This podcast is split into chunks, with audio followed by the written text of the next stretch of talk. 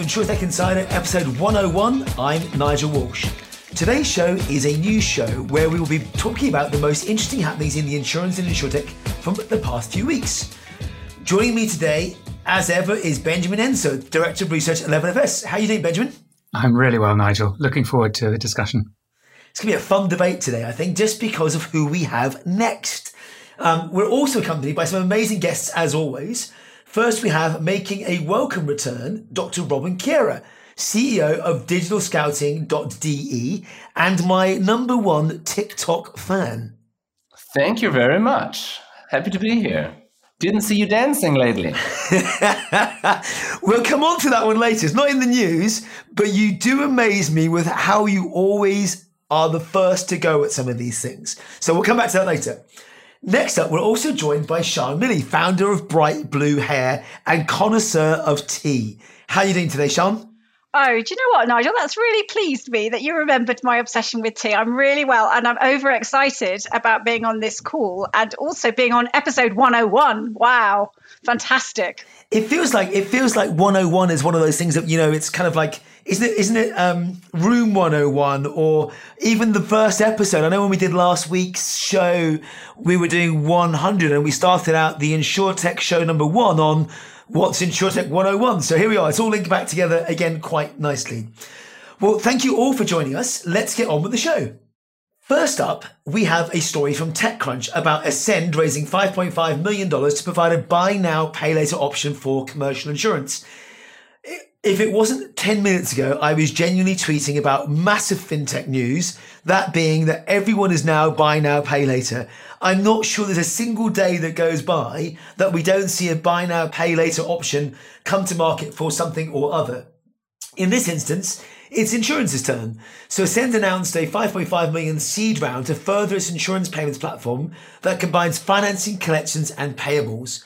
First round capital led the round and was joined by Susa Ventures, First Mark Capital, Box Group, and a group of angel investors. Ascend developed payments APIs to support and automate end-to-end insurance payments and offer a buy now, pay later financing option for distribution of commissions and carrier payables. Home and auto insurance can be broken up into payments, but the commercial side is not as customer friendly, co-CEO Andrew Wynn said. Insurance is often paid in one lump sum annually, although paying tens of thousands of dollars in one payment is not something every business customer can manage. Ascend is offering point of sale financing to enable insurance brokers to break up those commercial payments into monthly installments. So where do we even start? Robin, let me come to you. Is this is this something that's bleeding in from the fintech world and is now or should be normal place in the insurance world? What are you seeing out there? Well, I have two answers to that. One is a business answer, one is a moral answer. So let me start with the moral one. I see in the insurance industry actually currently a very um, small move towards financial freedom, financial responsibility, financial literacy, so that we as insurance industry try to teach people. I see this in Switzerland and, and in Germany a little bit. Uh, to teach our customers how to behave better with money because come on we have been around 500 years and we are, have lots of trillions of dollars in our balance sheet. So we knew a few things about you know making money keeping money and why not share this knowledge with our clients and help them in their lives? So that's what i see as a movement. On the other side, especially in the fintech space, we see like the evaluation of Klarna and other payment providers, gigantic. Um, so my moral answer to that is buy now, pay now later. I think it's like the the cancer of our society. Uh, I think it's it's a complete complete problem. But uh, from a business perspective, I think it's a brilliant move. And here in this special case, I think it could even serve the purpose for businesses to exact what you just said, break down lump sums in smaller chunks for business. So I think that's a great thing that, uh, and, and we see the, the, the, the, intrusion or the expansion of finance and fintech topics into, into the insurance industry. Loving that, but morally, I'm always very skeptical when I hear uh, buy now, uh, pay later. that's a super interesting way and quite controversial way to say that, Robin, I have to say. Sian, what do you think? Well, it might be controversial, but I'm totally with Robin. I mean, I think first of all, yes, the fact that it's the the game du jour in fintech and now, God help us, in insurance, uh, that shouldn't blind us from the fact that um, there's a lot of soul searching and regulatory interest, more to the point, going on, certainly here in the UK around people like Klarna. And you will see action. I mean, the FCA has already said that. Robin's points around does this actually help people to manage their money better and does it increase financial literacy? Well, um, I, I don't I don't think it does either, Robin, or at least I think there are some real dangers there. It's this thing of rushing headlong and buying, quite frankly, the sales pitches of people. Yeah, great, you've got masses of investment. To me, I'm really sorry, just because a load of VCs think, and, and other people too, as you've pointed out, Nigel, in their investors, just because they all think it's worth piling in, doesn't necessarily make it a viable business model in the long term. Wonga, in the UK, for example. So the, the, some of the things I'm, I'm asking about and intrigued about, Nigel, is one of the one of the things that they're saying is um, one of the justifications on the sales pitches is that insurance is clogged up with paper. So okay, yeah, we could have a conversation about how true that is and how not true it is, and of course some of it is true. But if you were really going to go to the heart of an issue that's about joining up and digitalizing payments across the value chain, why would you not start with claims? Claims payments to customer, including large commercial customers. So I'm kind of there's loads of questions that I have around. Really, what's underneath this? You're not you know? suggesting claim now, pay later, of course. I know you're not. So that's uh, that no, would I'm defeat not. the I'm whole saying purpose of the industry. now. I'm saying claim now, get your money now, instead of Yeah. having to having to wait, right? Benjamin, let, let me come to you because actually, when I hear buy now, pay later, I'm kind of like, oh, it's the next, it's the way in which we can access things for the next generation. But as an old guy, isn't buy now, pay later just a mortgage in a different form? And I doing that when I bought my house. Yeah, I think I think this is buy now pay later is just is a spin on this story, and I'm not quite sure that it's come from Ascend or from the journalist. Um, this is installment payments. This is about paying your commercial insurance bills monthly or possibly daily instead of annually, and there's a lot of sense in that. It's got very little to do with buy now pay later or you know consumer buy now pay later. This is about installment payments for the industry. I, what I actually think is is interesting about this Ascend story is sort of the point um, that Sian and, and Robin were both making about how do we make payments flow more smoothly and more quickly through the insurance industry? And that's actually what I think is really interesting here is Ascend is trying to build a platform to make payments move faster through the insurance industry so that customers or claimants are getting paid qu- quicker um, and that uh, companies are not having to tie up lots of their capital in big payments to insurance companies at the start of the year. So I think that buy now, pay later is a bit of a red herring, even though I agree with everything Robin and Sian just said. I think this is actually about making payments work better in the US insurance industry. So it's more. It's sorry, go on, Robin. I, I want to say one thing. I mean, um, I have deepest respect for every entrepreneur out there, and I know um, lump sum payments at the beginning or the end of the year can be really stressful, especially when you have tied up cash somewhere. I don't know, tax reserves and whatever. I really understand that. But if your tech, if your um, insurance um, uh, payment is a problem for your business, you have a different problem than paying actually uh, process in the insurance industry. You have a problem with profitability probably, and you know I have deep respect for everybody who who, who does that. Um, on the other hand, I think it touches an interesting point that the movement of cash in the insurance value chain is an issue and that there probably there are billions and billions maybe trillions uh, of money to be uh, uh, moved faster and efficiencies to be made. I mean let's look um, we had here in germany for example optiopay which is a service where you can as a company uh, manage the payout. I mean isn't it crazy that we as insurance industry pay billions and billions out in claims and we do not control where that money goes or even you know have um, scale effects? For example in uh, car insurance we see this over here where you have have certain um, um, repair shop chains that are linked to insurance companies, so they can actually manage um, um the play, um, payout better um, and participate even uh, at the revenue or the claims they pay out. So I think that's a large, gigantic topic. Billions can be uh, used more efficiently. yeah, but maybe they have a wrong PR PR agency there. I mean, to to your point, I think we, we're all agreeing on actually the need for it because we can't necessarily always afford upfront these huge tens or hundreds of thousands of pounds premium or dollars premium. But actually, this could have equally been an ESG story by removing 600 million pieces of paper or physical checks each year making better for the environment. And we, we can't forget that the European payment rails are very different to the North American ones. So this is up and running in 20 states already. It takes a very different organization in, in the US than it does, does, does, the, does Europe. So I think we've got a strong story here about bringing affordability and access of insurance to others through something that we've known in Europe for a very long time. Is that a fair way to say it? Yeah, exactly. I think I think this is all about um, making the US payments work better, making it work better for insurance company, sorry, for, for insurance brokers, uh, their customers, and so on. And getting out of capital being tied up in lots of things. I think there's maybe another angle here as well. I, Robin is quite right. A, a, company that can't pay its insurance bills has got a profitability problem. But there is this thing of businesses that are scaling up quickly and therefore looking for maybe more flexible insurance payments because actually the amount they need to pay on insurance changes during the course of the year. Now, if Ascend is helping tap into that and helping fast growth businesses and so on, that's another very interesting story as well. But I think the other thing, I think it's interesting though that I think the payments people will will be getting in on the act, right? So you probably saw that Mastercard are doing a, um, uh, helping RightIndem with their uh, claims um, enable, ability to enable straight through claims payments. I'll call it that. Um, but I think you know, uh, I, I and, and obviously, Nigel, you're absolutely right. The the whole way that the finance system works in the US is really alien to us. I mean, everything's still by check.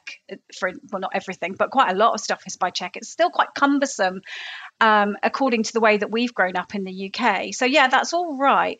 I have a worry, Nigel, about throwing in the word affordability there, though. Right, just because it's split up into instalments doesn't necessarily 100% equate to affordability. Somebody's paying somewhere along the line to have that money split into installments. Who's paying, right? And where's the profit going? So I think it's it's it's interesting to ask the questions. And and by the way, am I right, Nigel, in thinking that over here in the UK already with large commercial contracts, there are agreements for clients not to have to pay all in one go. They don't call it buy buy now pay later. But i'm i'm i've been told that but maybe that was just something somebody told me. I think it was back to the point that was made earlier. It's a very good spin on marketing in the instance in that everything these days seems to be buy now pay later. It was a good way to jump on the bandwagon and get some decent press. That aside i think what ascend are doing is a is a, is a really useful and necessary thing. I will still say accessible. Robin talked about profitability. I would say actually they haven't necessarily got a profitability issue, they have a cash flow issue. And that for decades, hundreds of years, has been solved in many ways, whether it's on the acquisition or on the collection of cash. I mean, go back to factoring how many years ago and go to factor invoices, and we've seen startups in that space. And again, we haven't questioned people's profitability there. We've we've questioned the cash flow of the organization. If you want to bring it back early, it's no different than some of these fintechs offering you access to your payroll a day early or earlier than you would normally get it on a monthly basis or a fortnightly basis if you're able to earn or accrue over time. So it's almost back to the utility of business taking place and enable. And to Sian's point, that truly is the co- there's a cost in all of those things. And by the way, guys, how different is it from premium finance?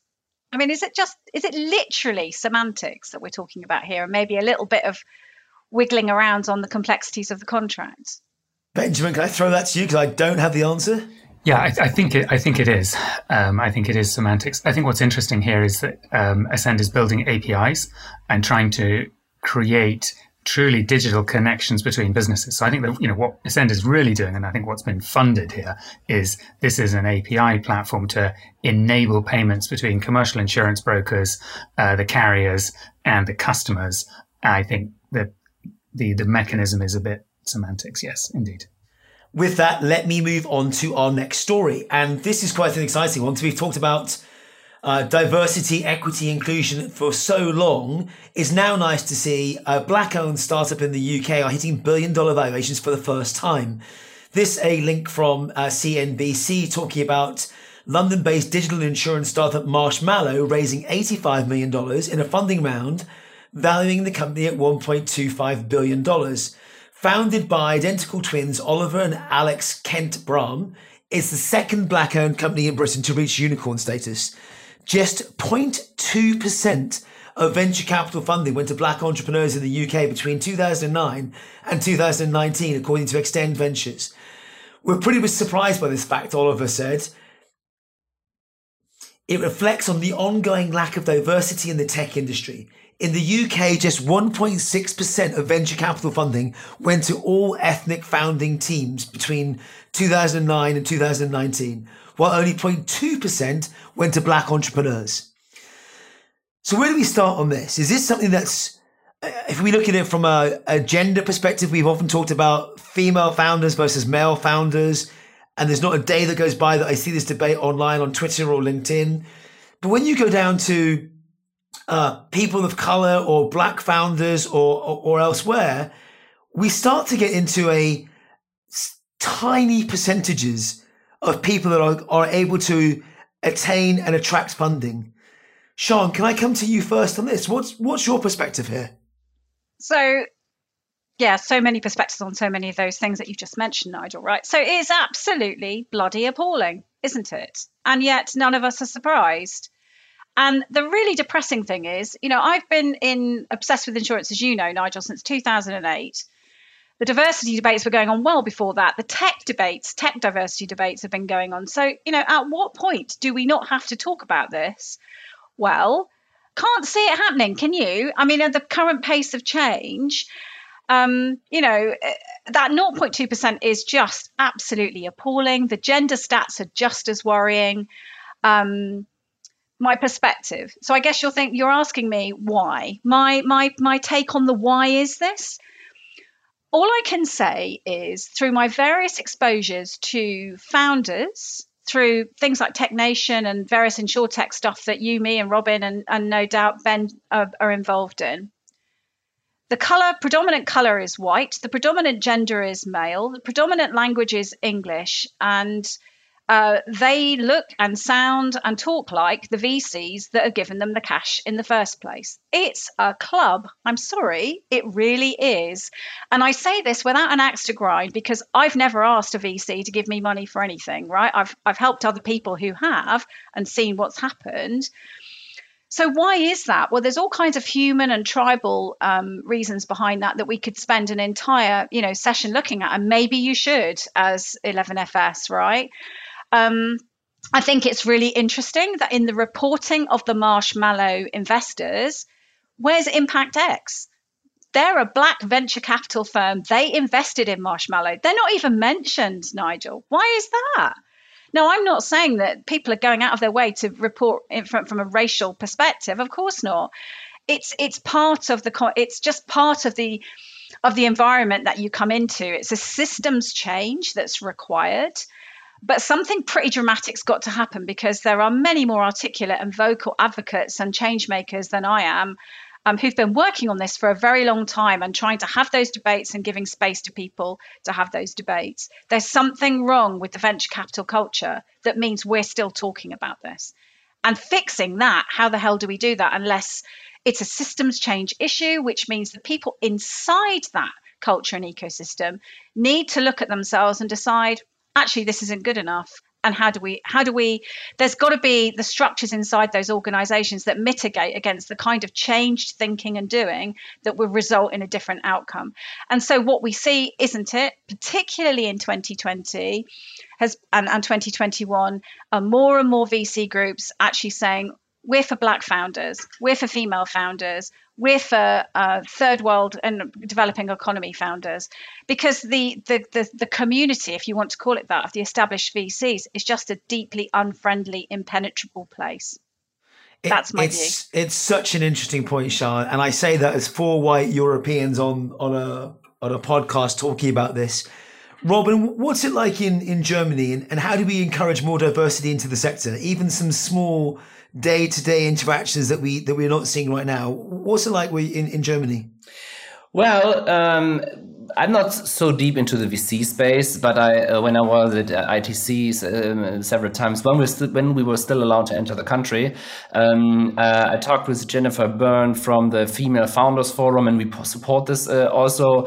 And and um, I couldn't actually believe what these female founders were telling. One was particular in military see she did like I don't know crazy cyber things for the U.S. government, and she said actually the military is very inclusive because because that's a competence what talks. And she had a meeting with generals. Then she went down the street, had a meeting with VCs, and she was treated like a little girl. I, I actually couldn't believe it.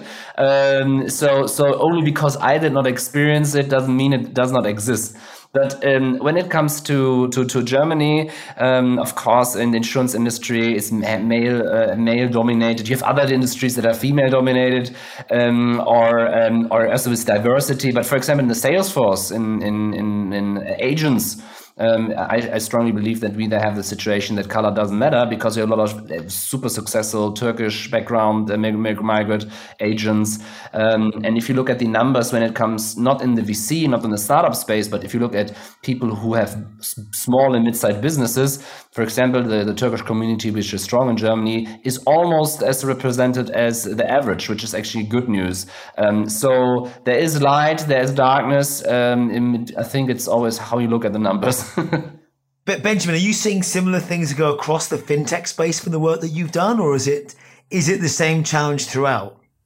I think it's the same challenge throughout, and you know you have these groups of insiders, and they and obviously this is called InsurTech Insider, right? But those groups can sometimes be impenetrable, as as, as Sian put it. You know there are groups of people who, through birth, through education, through what they've been through, are privileged um, and often that's color, but it's not just color. It can be gender. It can be a number of things. And those privileged groups often are not aware of their privilege. Um, there was a very interesting point actually with the interview with, with one of the two founders of Marshmallow, uh, talking about why they'd had such difficulty getting backing from VCs.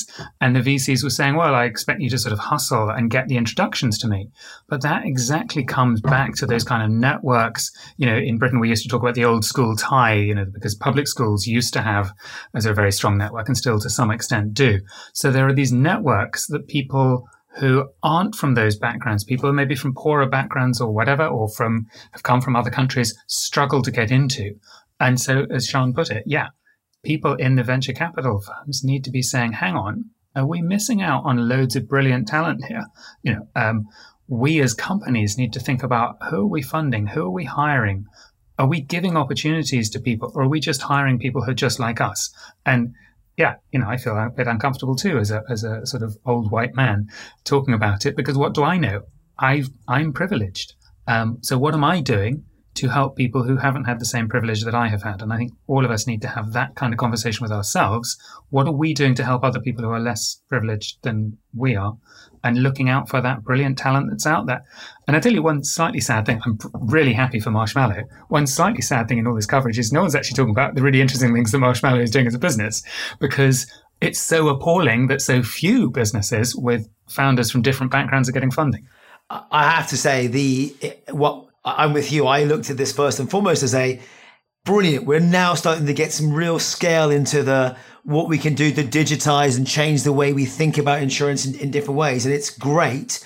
Uh, I don't want to say it's been overtaken in any way, shape, or form, but I think the work they've put into this in the first place should be applauded first and foremost. And there's so many different examples to share. I mean, I've got one from Martha Lane Fox, who I think went during her funding process for something like lastminute.com was asked by some male VCs, well, what happens if you go off to have a baby?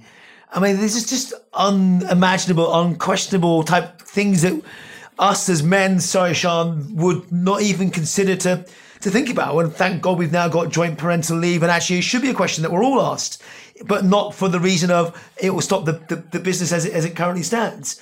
And there's so many more out there. Um, and I think the other thing, though, Nigel, is that women do it to women as well. You know, it's it's it, it's a cultural disease and and it requires all of us to be learning to be to, to be active allies. I mean i actually think insider should you, you guys should should maybe dedicate an episode to black founders talking about how they did it and how they changed the system to make it to make it better to make it work for others. Um, it is difficult, isn't it, to be commenting on other people's lived experience when you know yourself you're actually part of the problem, whether you mean to be or not. So, all we can do as individuals is try to be part of the solution and to be active allies and um, to call it out actually. You know just calling it out i think is is the very least that we can do. Um, and just to say by the way yes i'm I, I think yeah brilliant well done marshmallow but they're set, but they're underwritten by somebody else. They're not an insurer. That's a hard job to do to change insurance as an insurer. I think. I think it's really hard to do it as an intermediated entity. And I actually would prefer it if they weren't regulated in Gibraltar for my own kind of, you know, just my own sort of feelings of let's have it in the UK. It's a UK business, right? And maybe that makes me a little bit jingoistic. I don't know. I hope not. Um, but yeah, let's let's look at the the achievements of that business. But I think we're forced to hold them up as examples of what should be, right? Whether we want to or not. I think you're therefore going into different parts of the industry though and saying actually they're making the best use of the, or the most optimum use of the rules that allow them to compete in the UK. And in this instance, it's a Gibraltar back uh, underwriter. So, you know, it's. Motor's hard, as we know, don't we? Yeah, we know that. Not yeah. a lot of people make a lot of money in motor. It's often a way in to do multiple lines as you go forward. So look, let, let let's let's pause that one there. Um, really, really great news for Marshmallow. I love the name uh, and so much more about the fact that we're just going after it and going to change the industry one by one. That's what we're asking for here. Let's take a quick break. Back with you very soon. Hey folks, over here at 11FS, we're still working hard to build the next generation of financial services, and our team is growing quickly. So we're looking for a bunch of new 11s to join us. If you or someone you know is up for a new challenge and a bit of a fintech nerd like us, check out the roles in consulting across product, engineering, design, delivery, and strategy. You'll find all the details at 11fs.com forward slash careers. Welcome back. Let's get on with the show. Next up, we have the UK claims bill for COVID 19 business insurance tops £1 billion, says the FCA. This from Insurance Insider, uh, where UK insurers have now paid out more than a billion pounds, $1.4 billion in business interruption claims stemming from COVID-19 pandemic, according to the FCA. In the latest set of data released, it was disclosed that 329 million pounds of insurance payments have been made, as well as 696 million total payments. The FCA says the figures show that 27,247 business interruption policyholders out of the 42,308 who've had claims accepted have received at least an interim payment. The FCA is publishing monthly updates on the progress of the BI claims payments. And in January, the Supreme Court upheld the judgment of the FCA's BI insurance test case that we widely reported. This was first brought forward by the financial regulator in May 2020 to seek legal clarity on whether insurers were obligated to pay out on BI claims related to the COVID 19 pandemic. Analysts speculated that some 370,000 small businesses may be affected by the outcome of the case, with a potential 3.7 billion pounds to 7.4 billion of claims on the line. So the good news here is that claims are, or payments are being made back to our earlier story. The problem, I guess, with this is it's slowly. Benjamin, what are we doing wrong here? Shouldn't this be, as to Sian's point very early on, if you've got a claim, just get it paid, get it out the door, and move on? Yeah, exactly. It comes back to that exact same issue of slowness in payments. And there's an element of it's the systems, but a lot of it is insurance companies are just holding on to that capital. They're reluctant to pay out. They don't have much incentive to accelerate the process. And, and I think the, the brokers need to be really pushing the insurance companies and really starting to differentiate on who settles claims fast. You know, because the claims experience for some companies is lousy. You know, the sad thing here is there are companies that have gone to the wall already because they haven't been paid out, right? This has wrecked some people's livelihoods, you know, and it's not the fault of the insurers that, that the coronavirus came along, obviously. Um, but slow payouts when payouts were justified has wrecked the lives of some customers. And I think it's right that people start calling out the insurance companies that have been slow to pay those claims. Um, yeah, insurance companies have disputed some of those claims. They've gone to court, um, but there's now no justification for being slow with those payments. What do you think, Robin? Has this been a wake up call, or has the pandemic itself been a wake up call to the insurance industry and to the buyers of insurance here? Well, I think when uh, claims are being paid out, it's uh, you have two interpretations of it. You can say the industry is slow, and I have uh, filed the claim in November last year, and I got paid in June. So this year, so I know what slow payments can make. Um, but on the other hand, we have seen uh, lots of fraud actually um, in the industry, uh, especially around business interruption policies um, and a big also legal question who's actually responsible for lockdown, which is not actually covered, for example, explicitly in most policies. Um, of course, there are some insurers, you know, thinking about, well, let's, you know, uh, do that as an excuse not to pay. But in some policies, explicitly, there were a list was a list of you know diseases and cases and risks described, and that was not a risk covered, even though there's business interruption policy on uh, the policy. And it's really ironic that I normally bash insurers for like everything, and now here I step um, up to defend them. But uh, it's in the end, you know, uh, the big question: Can actually the insurer uh, cover these risks? And by the way, there are certain risks insurers never cover. For example, war so, um, I mean, you cannot make an insurer uh, responsible for, for war damages uh, when the government, you know, does it. So, uh, and by the way, it's not payable. Uh, the whole insurance collective would not work uh, when it comes to that. So, I think it's a huge discussion uh, that's going has been going on. But we have also seen billions and billions being paid out uh, for those policies that were, you know, uh, quite clear. But also insurers have done that in deals with governments in order to avoid large-scale open debates and um, paid voluntarily, which is you know also interesting when you have a public traded company. But did the insurers really use that? I would describe it as the Premier League. You have some insurers, uh, and, and, and, let's say the Premier League for a few years when Lancaster, Lancaster won. Um, so what happens? You have um, large insurers that regularly do their great job, that are maybe a little bit slow, but in the end, due to pressure and um, modern C suits, actually uh, modernize you have those small and mid-sized insurers or clubs that suddenly out of nowhere since with a new coach do a great job and they have over average growth and more efficient and and suddenly they become you know premier league champions.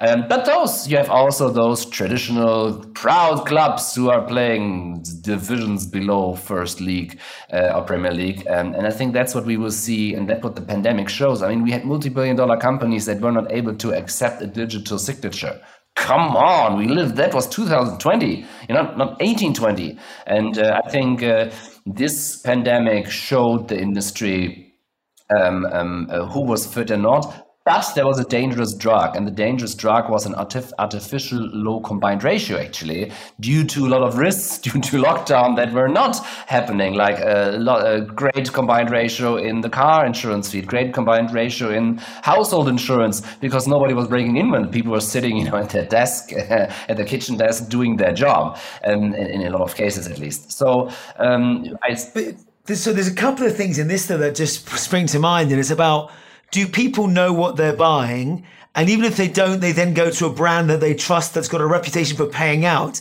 And even some of those brands haven't paid out as they expected in the event of a non known event. So I'm going to ask the next question to Sian and then Duck in anticipation of the answer. And that is Has the time spent appealing and not acting damaged the industry's reputation with its policyholders? And now I'm ducking. Sian. Yes, it, it has. It obviously has damaged what little left there was in trust, which is tragic actually, because I, I really believe in the social necessity of insurance. And, and I know from friends and colleagues who are in claims, particularly during the COVID period, where the world actually didn't come to a stop and it wasn't just business interruption, those teams carried on being at the front line talking to customer, helping them through total loss. People were still having car accidents. People's houses were still going on fire. People were still losing stuff. People still needed to take care of their cats and their dogs, all the important things in their lives. And it was no small feat to actually reorientate and go fully digital as a, as a sector, which there's lots of things to be really proud of, and particularly the people, and particularly the people in claims, I would say, at the front line. So arguing the toss over whether or not a customer understands, again, I'm going to use that word, the impenetrable small print. Yeah, I mean, clearly that is an own goal of spectacular proportions. And I know people are worried about their reinsurance. There are stories in the press today because it's Monte Carlo week about, you know, Hiscox particularly are allegedly, you know, the worst of their, um, in terms of their exposure to reinsurance and so forth. Okay, fine. I, I get all of that. They're business people. But nonetheless, you're in it for more than 2021, aren't you? And 2020. You're in it for the long term with your customers. So you have to think like that, surely, and listen to all the people inside your organization, because I'm absolutely certain there would have been people inside those organizations going, We can't do this. We can't do this. I know what it says, but we can't do this. And they weren't listened to. I think the other thing, Nigel, that's really interesting that came out of this, and, and the person who articulated it, as usual, was Stephen Hester when he was in charge of RSA. I forget his exact form of words, but basically he was saying, yeah, we've probably let the brokers do their own thing too much on wordings effectively. It's not how that's not exactly what he said but that was the point he was making. So i think talk about wake up calls right? What what are the policies that are being written in your name and do you actually really understand and do the brokers i mean what is going on in that relationship and you know, do they understand what they're buying? Yeah. It's a really good segue into kind of the next point. But actually, what you're saying here is when we give delegated authority to other parties, do we actually know what control they have of the pen and what they're writing? And are we then able to report and understand those risks at a group level? I mean, like Hester, Amanda Blanc of Aviva said last year, you know, we've done some some terrible reputational damage to the industry and we should have we should have done better in our response. On your point about regulation, though, if you look at the UK versus the US, the responses of the industry and governments are actually very, very different. Obviously, the UK has got a, a single regulator, whereas the US has 50, one for each state. Um, and insurance regulation resides almost entirely at the hands of the state commissioners, uh, some elected, some appointed. As a result, it's uncommon for the US Supreme Court to decide insurance issues. So, I guess the question here, Robin, uh, and Benjamin, for you is does does the UK Supreme Court ruling show that having one regulatory body is a better or more efficient system than having, let's say, fifty? Robin, you want to go? Well, I'm in a country where we only have one, too. I mean, we have a lot of problems with our states, inefficiencies. Please, let's not go there. So I'm far away of saying, oh, we have the best political system in the world. I mean, we have seen the flood disaster, implosion of governmental structures.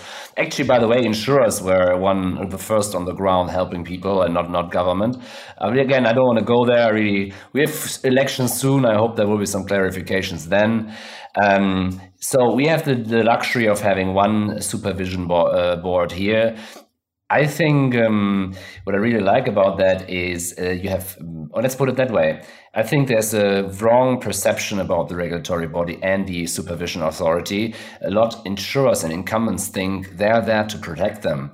But I had the the, the boss of the insurance authority once in my live show, and he really pretty clearly said, also on several stages already, He's not. His job is not to protect the incumbents. His job is to protect the customer. And if a startup comes around that does a better job, he's happy to give him a license, and he has. I think that's a, a very good place to finish this. Um, with that, let's move on to the next story, and that is if we had buy now, pay later as one of this month's buzzwords, the next one surely has to be ESG. So, Steel City Re launches ESG parametric insurance product. This from the Captive Insurance Times. Steel City Re has launched a new insurance product centered around environmental, social, and governance activities to provide protection to boards of directors. The company addresses emerging risks and ESG compliance through reputation insurances and captives for risk retention and transfer. Steel City Re highlights that the recent litigation has shown that investors and regulators are authorized to consider ESG statements as material. This has caused corporate boards to be targeted both by courts of law and public opinion. The product is designed to help manage preemptive reputational risks facing corporate boards that are under pressure to publicly commit to ESG objectives. The new policy covers strategic, managerial, and governance actions signaling corporate values that may arise in ESG crisis, where an organization may openly set targets without the necessary operational or governance processes in place to meet them. Wow, that was quite some mouthful. But equally, I think a whole host of topics for us to dig into. Benjamin, let me start with you, if I may. ESG is almost on everyone's agenda. We've seen organizations being penalized from an investment perspective and so much more from not doing enough. That responsibility then lays on the board of directors and the management committee. Is this another form of uh, cover for those that are taking board positions to protect them from um, such events? Where, where, do you see this falling into place? I, th- I think that's exactly what it is. I think this is coverage that directors are going to need because unlike buy now pay later i think environmental issues are not a flash in the pan i think they're going to get worse and worse i think companies are going to come under more and more pressure from customers from governments and so on to um, think carefully about how they treat the environment to think carefully about how they treat employees their, their wider role in society and i think directors are exposed. It's difficult to protect a company from all the risks. It's difficult for companies to get everything right. Obviously, there are companies that are careless and foolish and do stupid things in the pursuit of profit. Um, but there are other companies that maybe accidentally, you know, they don't see something that's happening in their subsidiaries. Um, I think this makes sense. It's tough being a company director. Um, you are exposed to some risk. I think having some insurance to protect you is probably quite wise. So I think this is a logical move. And I think there will be companies thinking, yeah, actually, we've got some risks out here that we we're not covered for. It's a little bit. I was thinking it was a little bit like cybersecurity. It isn't really because cybersecurity could actually just completely destroy a company. But it it reminds me a bit of the sort of emergence of cybersecurity insurance. Thinking initially thinking is this needed, and actually the longer you think about it, the more you think, yeah, actually I kind of see where this is coming from it's a really interesting one. And anyone who's on a board as a non-exec director, as a trustee, or others is normally given levels of insurance to protect them from certain things. Sian, does this does this mitigate or remove someone's responsibility to act responsibly, or is it just as an extra barrier or a buffer? What what's your take? I mean, it's it's hard enough to get boards of directors or trustees in the first place. Is this a mandatory thing to get before you can go build a, the right board for you? I see. I don't. I don't think the fact that it's difficult. It actually, it's not as difficult as you as it should be to get boards and Neds. Um, Nigel, I don't think because there are queues of people all the time wanting to go and do this in insurance and other financial institutions. Um, I think it's de- that's not to say that that it's not getting much more complicated and more difficult for them to be protected. And therefore, do you know what I would say? So, so this is this is a proof in the ESG pudding for insurance, right? It's one of a, of many many indicators that insurance needs to step up to the plate and has a massive opportunity to innovate new products and services that play that play to risks in environment, the E, social, the S, and G, governance. Those those aspects. There's a massive opportunity there, and I'm hopeful that that business case there's something in this for us is one of the of the the things that finally makes my sector I care passionately about it um, actually wake up, smell the coffee, step forward and take a real leadership position in these issues. And I, by that, I don't just mean signing up to asset, um, net zero asset owners alliances or whatever else the club du jour is as we come to COP26. So I, I'm actually quite heartened. It's I'm seeing lots of this. I'm sure you are too. And Ben, this is this would make a really nice research project and, and another sort of discussion. Who is it who's looking at the E and the S and the G in the insurance world and saying, actually, we can measure that risk, we can price that risk, we can mitigate that risk. There's a massive opportunity. Your question around I think what you're saying is, it should it be mandated? Actually, Do, does every board need one? Well, I would say yes, and I certainly think every insurance board should have um, adequately trained people, that's going to be difficult because there's a whole new market. In a market economy, there are loads of people now saying, we can teach you how to do ESG, we can help you measure ESG. And the metrics in that world, even in climate, where we've had the science for 25 years, is a wild west. It's hard to look and see where are the obvious and credible places that you, you could go for metrics. So it's not going to be easy to get the right metrics and the right training, but you need it. And I think insurance firms definitely need it partly because we're using AI and technology in ways I think is leaving all those board members open to a D&O claim of their own. Um, in the, right now, I think social um, similarly, and as we know from the activities of people like Insure Our Future and other really vocal advocates, already on climate. It's a matter of time. They're going to stop going after the carbon majors. There's 40 cases going on around climate litigation at the moment at, at board level. Um, okay, at the moment it's the oil majors, the carbon majors, but they're going to come after the FIs as well. So I think you know there's a real need there. It's it's a really interesting point actually, and I think my, my question was more around if you're providing insurance, does that mitigate the responsibility of the individual? I, I hope certainly not. Your, your your point about metrics actually is a really is a really good one as well. I mean, Steel City Re measures reputational risk through its RVM index, and that draws on seven million measures of reputational value across 7,800 companies captured weekly for the last 20 years.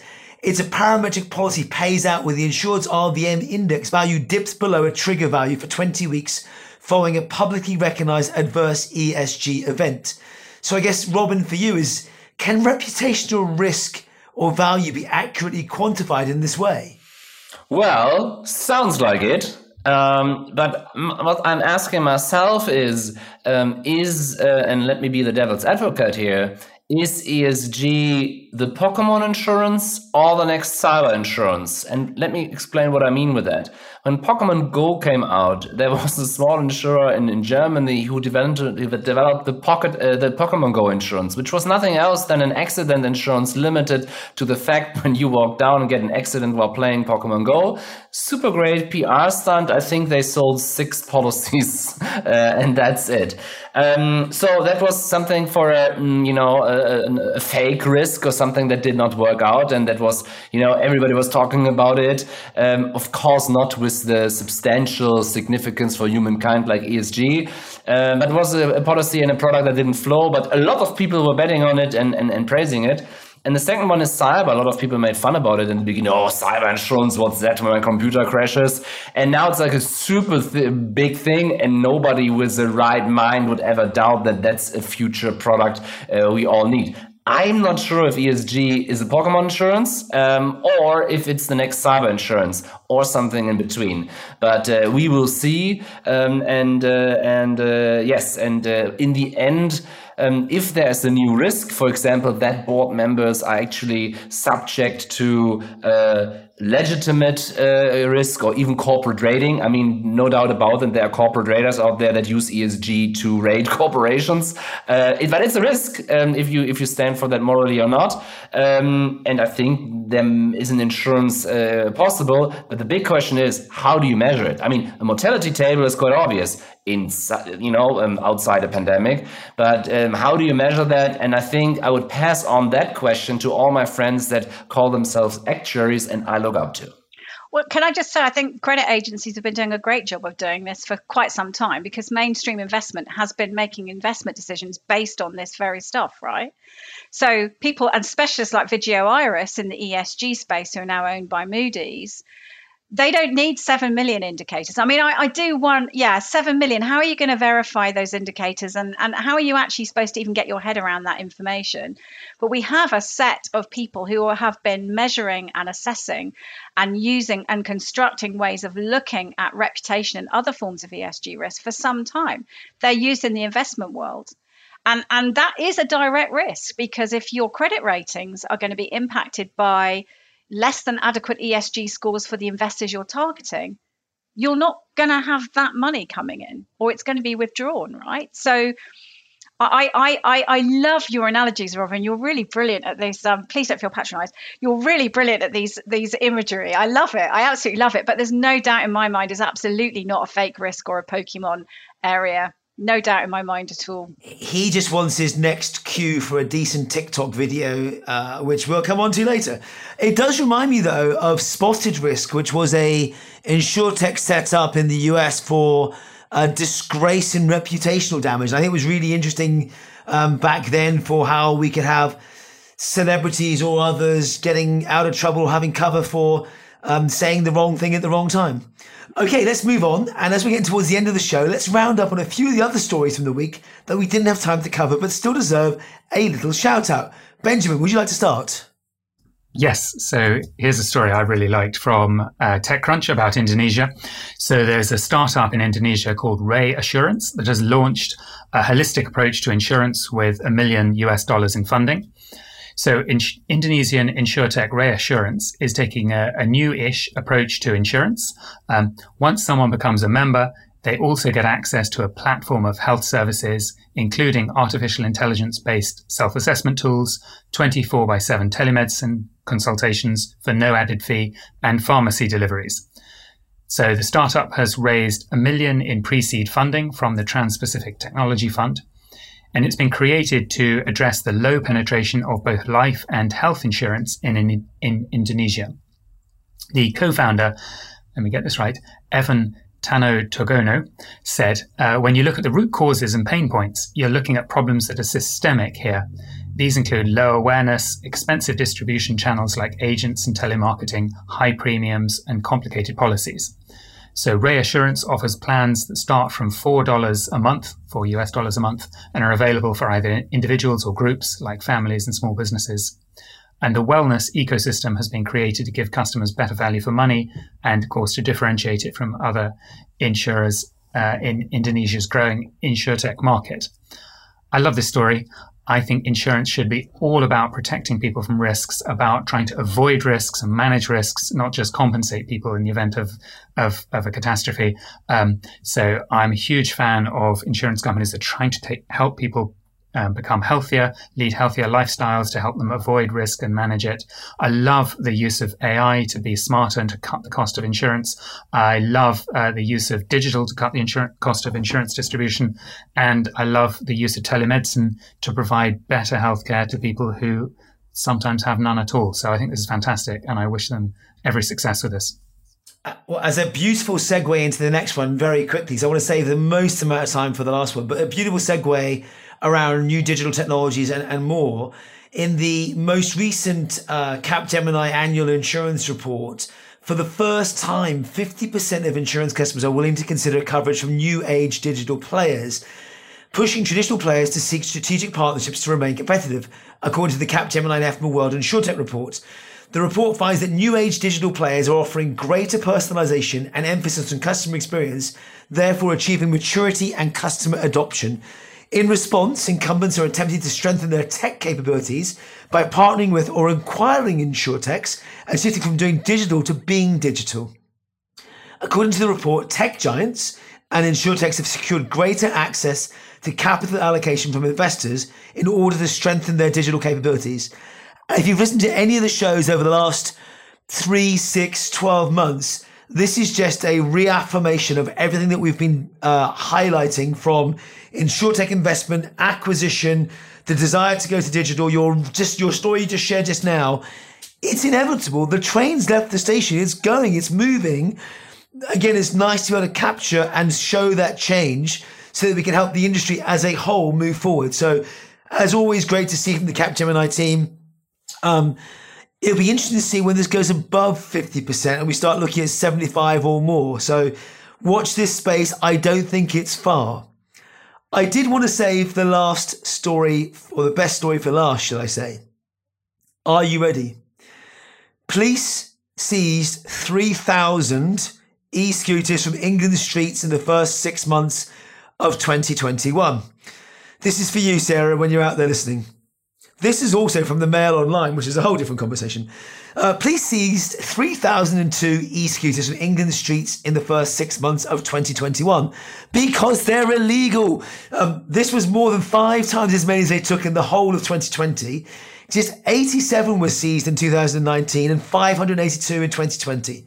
Riders must have a driving license and insurance in order to use them on the road, and they are banned from pavements and footpaths. The Met Police is leading the way, having taken 2,070 of the scooters off of London streets since January to June. Transport for London are currently offering legal hire scooters as part of a trial. Chief Superintendent Simon Ovens said the riding of e-scooters, besides those part of the TfL trial, remains illegal and potentially dangerous. I may add, especially if there's three people on them, one smoking, one drinking, and the other having a on the phone. I mean, come on, folks. Where is our common sense? Who wants to comment on this? Sian, go first. Come on, help me out here. well, I'm not entirely sure what I'm supposed to be commenting on, uh, Nigel, to be honest. I'm, Have um, you tried an e scooter yet? No, I can't. I don't drive, so I certainly wouldn't get on something that's motorized that, that won't protect me if I if if I fall into something. But I mean, I think cyclists should get insurance and I think people using scooters should get insurance as well. So there you go. I don't know whether that counts as controversial or even addresses the issue you want to be addressed, Oh, Nigel. Cyclists getting insurance was something we talked about a few episodes back. It's a really interesting one. Robin, e scooters, good, bad, and different. Live in Germany, not live in Germany. What's the scoop? live in Germany, but I cannot. I, I can't. As hard and much as I try, I cannot get emotional about it. I think if there's a demand for uh, individual mobility. Uh, and people are using that. It means that there's there is a demand that has not been met before. It means probably public transportation has an issue. So again, I cannot get emotional about it. I think it's it's it's a great thing. It's new. Let's give it a chance. Let's see how it goes. Let maybe there's new business opportunities around the jobs created. Um, it is a, a German uh, hobby to as soon as something new comes up to complain about it and uh, and, and and see all the negative sides. We have also seen not only uh, e-scooters but now the food delivery services, and it's only only the bad things people can see and not the the, the good things. Uh, and let's let's have a look at the bright side of these things. Again, I'm thinking more people should have helmets when they drive it. But again, I'm not an accident specialist. Uh, I don't know. They seem to have some sort of license. Go for it and have a ride. Helmets and bike. I, I've I've said when I retire, I'm going to drive round with a boot full of bicycle helmets and lights so that when I see someone riding without a, with a helmet, I can give them one free of charge and say, please protect yourself. That's a whole different conversation, but that's one of my personal ambitions as I retire in many moons to come.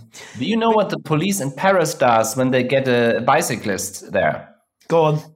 They put him to the morgue and show them the bicyclists that tried to ride bike in Paris traffic uh, the, of the week. That's a pretty that's a pretty terrible handover to Benjamin. What can you do with that? I think I think there's a lesson here for the UK in terms of learning from other markets. You know, e-scooters are out there; they've been invented. You can't uninvent them. What we need, as you said, Nigel, is we need helmets, um, we need insurance, and I, you know, I'm pleased to hear about the TFL trial to figure out, okay, what's a safe way of introducing them that means they're not a menace and a danger to pedestrians and they're not a danger to the people riding them because that's what we need is we need to protect both pedestrians and scooter riders from risk uh, look uh, and i have said this for a while whilst i don't like them i have tried them I think they will be a feature of society and mobility for many years to come. They are they have their place. I worry that the UK specifically has let the the e-scooter out of the bag as it was, and as a net result is now going to have to play catch up to work out how we regulate and make them safe for everyone.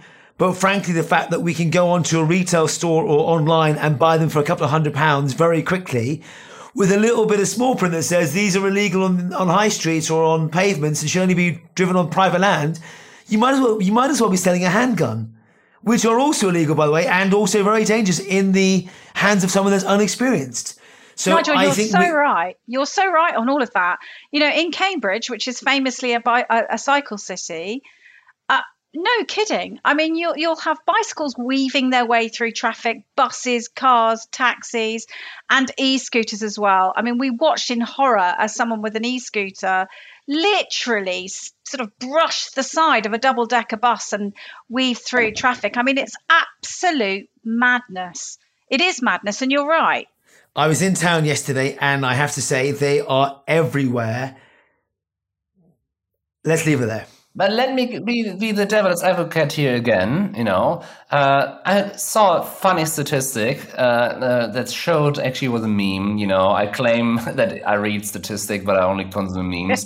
Uh, it was a great meme, and it said, "Imagine 125 years ago, you didn't need a license."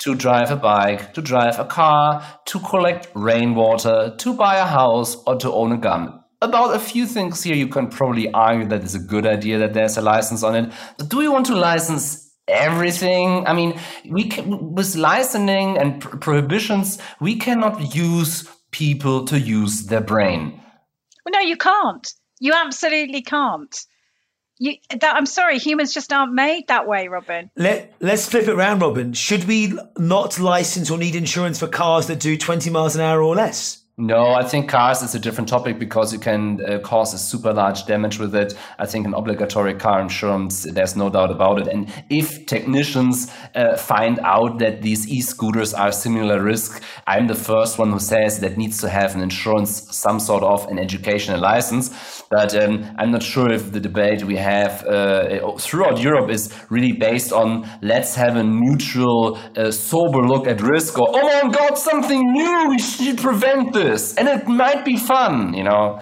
On that electrifying topic, let's wrap up the show. Thank you all to all of you for joining us today. Where can our listeners find out more about you, Sian? Uh, you can find me on LinkedIn as Sian Milley, and I'm also on Twitter, Nigel thank you for having me. It's been absolutely fantastic. And you're brilliant at this, by the way. But you knew that. But, you know, everyone needs a little bit of affirmation, even you, oh, Nigel, right? Even me. We all need a pat on the back or a cup of tea. So next time in town. Robin, where can we find out more about you? If you don't answer TikTok, I'm going to ask you again. Yes, uh, you can find me on LinkedIn, Twitter, and on apps that have no B2B focus like TikTok. Benjamin, where can we find out more about you? I'm on LinkedIn or 11fs.com and I'm on Twitter at Nigel Walsh, usually giving out about e scooters. Thanks for listening. If you like what you've heard, subscribe to our podcast and don't forget to leave us a review. It helps to make the show better and others find the show. As always, if you want to join the conversation, find us on social media. Just search for 11 colon FS or search InsurTech Insider. Find us on Twitter at InSec Insiders or email podcasts at 11fs.com. Thanks very much. Goodbye.